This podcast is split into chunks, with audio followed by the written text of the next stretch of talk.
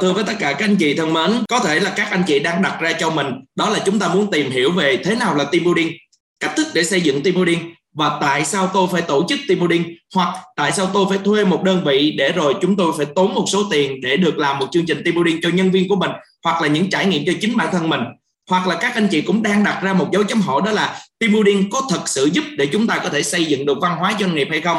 Thì tất cả những câu hỏi đó ngày hôm nay trong chương trình AMA này, chúng tôi tin chúng tôi sẽ đưa ra cho các anh chị của chúng ta những câu trả lời mà nó phù hợp nhất và giúp ích được cho tất cả các anh chị.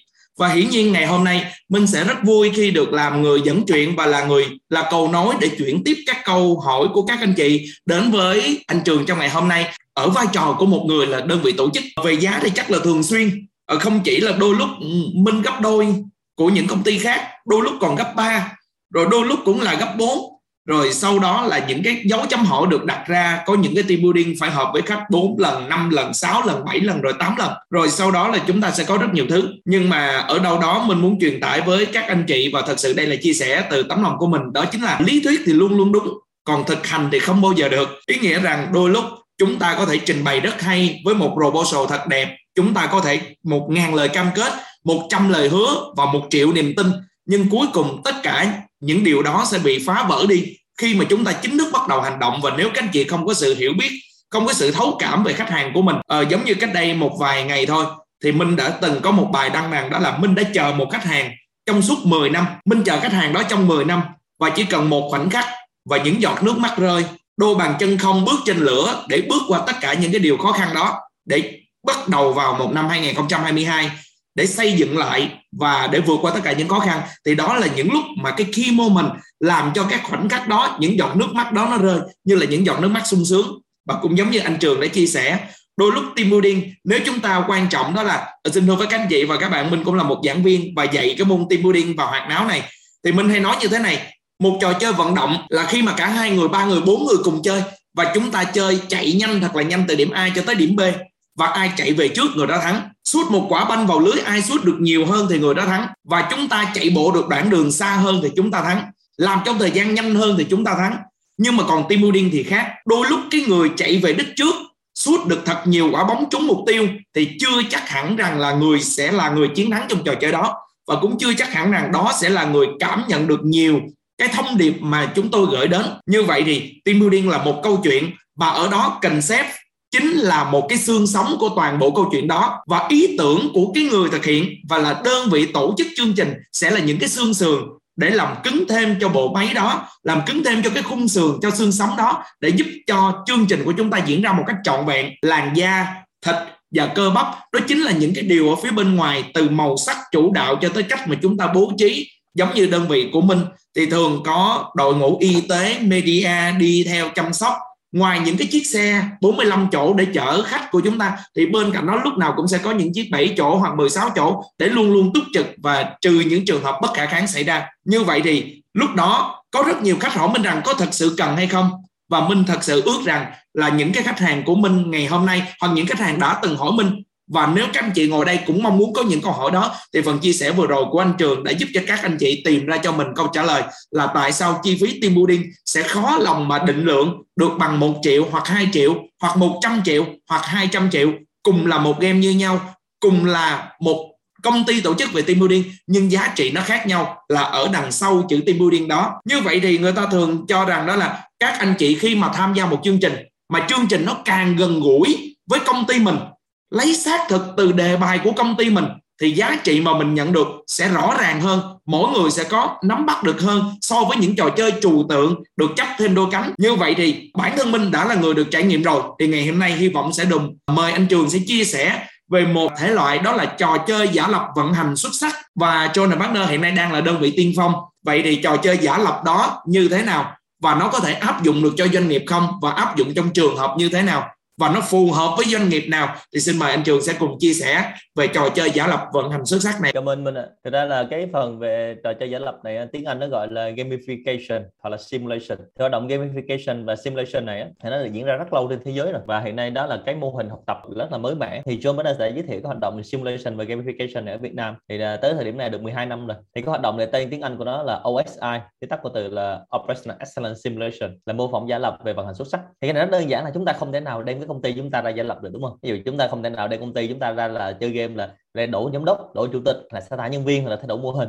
Thì à, tất cả những cái việc như vậy chúng ta sẽ được thông qua một cái game. Và chúng ta sẽ không thể nào chờ một cái công ty là qua 2 năm 3 năm, thậm chí là 10 năm để có thể là thay đổi mô hình vận hành. Thì chúng ta mới biết kết quả được. Thì đây chúng ta sẽ biết luôn là trong 5 năm nó diễn ra trong vòng khoảng tiếng đồng hồ thôi. Tôi sẽ biết được là à 5 năm tới nếu chúng ta làm như vậy thì chúng ta sẽ khác nhau như thế nào. Và đây chính là một cái xu hướng. Thì hoạt động này thì à, thứ nhất là anh Minh có hỏi là áp dụng cho doanh nghiệp nào? Thì câu trả lời là áp dụng cho tất cả doanh nghiệp doanh nghiệp nào cũng như xài cũng được. Đó lý do vì sao nó lợi hại. Thứ hai là nó hay ở chỗ nào? Nó hay ở chỗ là tất cả mọi người đều tham gia được và rất là dễ hiểu. Tại vì thông qua game mọi người sẽ tự chơi, tự hiểu. Và cái câu chuyện này mình sẽ làm từ cho cấp độ lãnh đạo tới cấp độ nhân viên luôn. Ví dụ như trước đây chúng ta hay thắc mắc là sao ông nhân viên mình nó không chịu làm nó nói cũng không làm. Thì bên em đóng vai trò thử nhân viên coi thì nhân viên họ có làm không? Đôi khi họ làm nhiều lắm mà mình không biết. Hoặc là họ làm nhiều lắm mà nó không ra kết quả. Chúng ta sẽ thấy là có rất nhiều người chạy vòng vòng vòng, làm dữ lắm. Nhưng mà nó không ra kết quả. Ngược lại nhân viên thì nói sếp là không sếp không làm gì hết mà sao sếp lương cao vậy? Thì bữa nay mình thử mình ngồi làm sếp thì sếp có rảnh không? Sếp có không làm gì mà lương cao không? Mình coi thử sếp có đau đầu không? Thì tương tự như vậy đó là những cái hoạt động. Và thông thường trong câu chuyện hàng ngày mình sẽ không biết được thì hôm nay mình sẽ tham gia những cái chương trình như vậy. Nó sẽ áp dụng cho tất cả các doanh nghiệp áp dụng cho tất cả mọi người.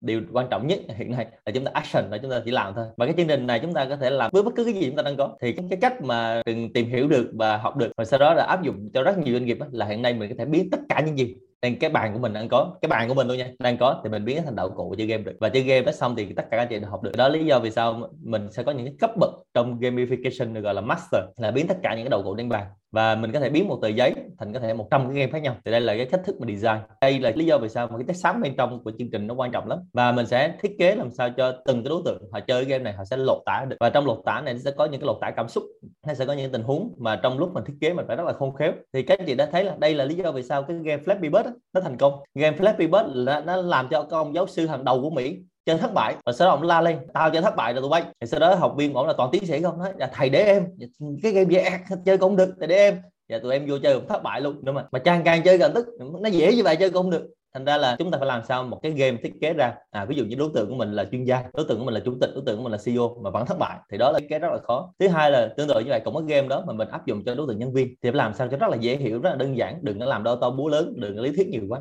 Còn chơi game mình sẽ hiểu. Và cái cuối cùng là một cái concept mà ở đây chắc tất cả mọi người đều hiểu rằng là khi mình chơi game vì sao nhân viên của mình hay là con của mình nó chơi game nó thích hơn đi học, tại vì chơi game nó vui, chơi game nó có kết quả và chơi game nó sẽ có hiệu quả ngay. Thành ra tương tự như vậy, nhân viên của mình khi mình mời người ta chơi game người ta sẽ rất là thích. Thay vì nói, anh Minh ơi, chuẩn bị mình mời anh vào đi học thì anh sẽ không thích đâu. Nhà mời vào chơi game, chơi xong hỏi anh học được điều gì? Anh tự nói ra. Và khi người ta tự chơi, tự dấn thân vào à, đóng vai role play đóng vai vào và ta nói ra thì nó sẽ hay hơn rất nhiều so với mình dạy cho họ. Thành ra là ở đây nếu mà các doanh nghiệp đang quan tâm tới vấn đề về tổ chức về gamification hay simulation, các chị có thể nghiên cứu tìm hiểu thêm về khái niệm này và các chị có thể tự tổ chức cho công ty mình nếu làm được. Và đây là một khái niệm rất là tuyệt vời. Thì rất là hy vọng là các doanh nghiệp Việt Nam mình sẽ thấu hiểu được việc này. Còn các doanh nghiệp ở nước ngoài người ta làm việc này lâu lắm rồi. Dạ, đó là cái câu trả lời của trường dành cho câu hỏi của anh Minh cảm ơn anh Trường. Team building mà các công ty du lịch hoặc là sự kiện tổ chức thông thường cho doanh nghiệp hàng năm hàng kỳ và hàng quý thì nó khác nhau như thế nào? Ờ, với những cái team building dùng để xây dựng văn hóa doanh nghiệp thì nó khác nhau như thế nào và nên chọn phương án nào để thực hiện team building thì xin phép được nhờ anh Trường sẽ trả lời. Dạ, xin mời em. Dạ rồi, cảm ơn câu hỏi của mình. Thực ra câu trả lời rất đơn giản có hai ý thôi. Thứ nhất là nếu các gì làm team building thì đúng nghĩa của team building thì bản chất là giống nhau. Còn nếu mà hiện nay theo những gì mà Trường quan sát được được gọi là những cái common practice, những thực hành chung của các công ty thì hiện nay các hoạt động mà team building mà chúng ta đang làm định kỳ, đặc biệt là các doanh nghiệp phía Bắc thì nó không phải là team building mà nó đang là outing trip nó đang là một chuyến đi dã ngoại một chuyến đi du lịch chuyến đi học bên ngoài hoặc chuyến đi chơi với gia đình thì nó không phải là team building. Còn cái team building dành cho văn hóa doanh nghiệp thì chính xác là team building. Và team building dành cho văn hóa doanh nghiệp đó là một trong những hoạt động của team building. Thành ra là nếu mà chúng ta đang làm đúng rồi thì chúng ta làm tiếp. Và nếu chúng ta làm chưa đúng chúng ta tách ra làm hai. Và đây là lý do vì sao trong thời gian sắp tới các hoạt động về outing trip ấy, càng ngày nó sẽ được ít đi. Tại vì doanh nghiệp càng ngày càng khó khăn. Cái việc mà đi cho nhân viên chơi chơi vui rồi về là doanh nghiệp người ta sẽ loại bỏ luôn. Thành ra là nếu mà các chị chưa làm đúng team building thì hãy tìm hiểu đúng là khái niệm team building này và làm đúng đó. và cái này cũng chia sẻ là trong bất kỳ cái ngành nào trong bất kỳ thị trường nào và trong bất kỳ cái việc nào làm thì cũng có người làm đúng và người làm chưa đúng. Thì rất là hy vọng là ở Việt Nam thì các anh chị có thể à, tìm được những đơn vị làm đúng nghĩa về team building và nó sẽ mang lại cho các anh chị một cái giá trị và ý nghĩa rất tuyệt vời.